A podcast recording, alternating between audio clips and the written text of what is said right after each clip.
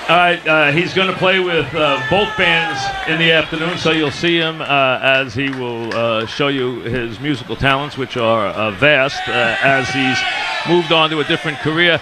You know, if you've listened to the show through the years, you know I don't have a lot of favorite players, but I had one, and that was, of course, Bernie Williams, who is sitting to my left right here. So, big hand, folks, for Bernie Williams. Oh my God.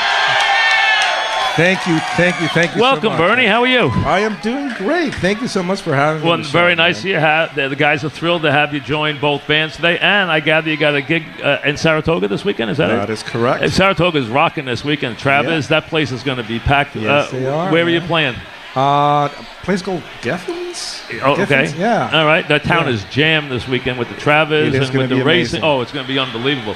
That place is crazy this weekend. So, and uh, things are going well. I, I was with Bernie for his charity event where the the band that night was unbelievable. You know, uh, you were sitting with my wife and she said, "Man, this band they have is amazing. That all star band you had that night at your charity event was unbelievable." Yes, and they were they were extremely happy because uh, uh, then we, we had an opportunity after that to play. Do you play uh, with them a lot, those guys, that group of guys? Do you play with that group a lot? Yes, yes. Uh, you know, my- my musical director, Mr. Richie Canada, Right. uh, from the you know Billy, Joel. Yep.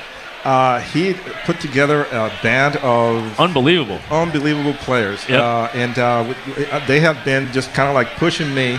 And uh, I've grown as a musician, uh, and they have seen the whole thing happen. You know, over the span of I don't know eight, ten years now. And Bernie is extremely accomplished, as you will hear in a couple of minutes. Those of you who have never seen him, I mean, uh, Not too bad for a job. yeah, not, too not not too bad for a, a center fielder. How about the, give the folks a little on the Yankees right now? What are you thinking as they come down the stretch here in this season? Well, I think they, they have to be uh, they have to stay healthy.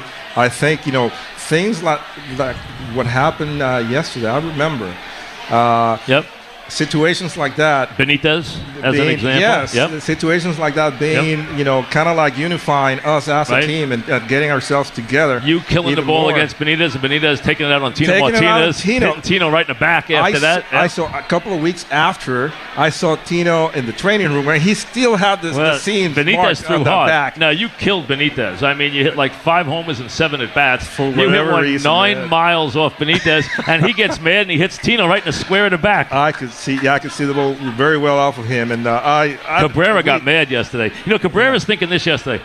Hey guys, I'm mailing it in. I haven't had a hit the whole series, and now you're going to hit me. You're going to throw at me. They were you know running. that? They were running on reputation, man. He's their best player, Right. even though he wasn't. He was their hadn't best done player. anything. Yeah, that's right. That's He's right. had a rough year this year. Yeah. You know, the the kids who haven't been through this, like Sanchez, like Judge, as someone who went through this so many times and won so much and was so good under pressure, what would you tell them? What words? I know you're not one who likes to give a lot of advice, but what would you tell these guys as they go through this in this town, full houses, big games, big crowds? What would you tell them as they go through this for the first time? I would say I would say stay together as a team, and uh, um, you know the most important thing right now is just to finish strong.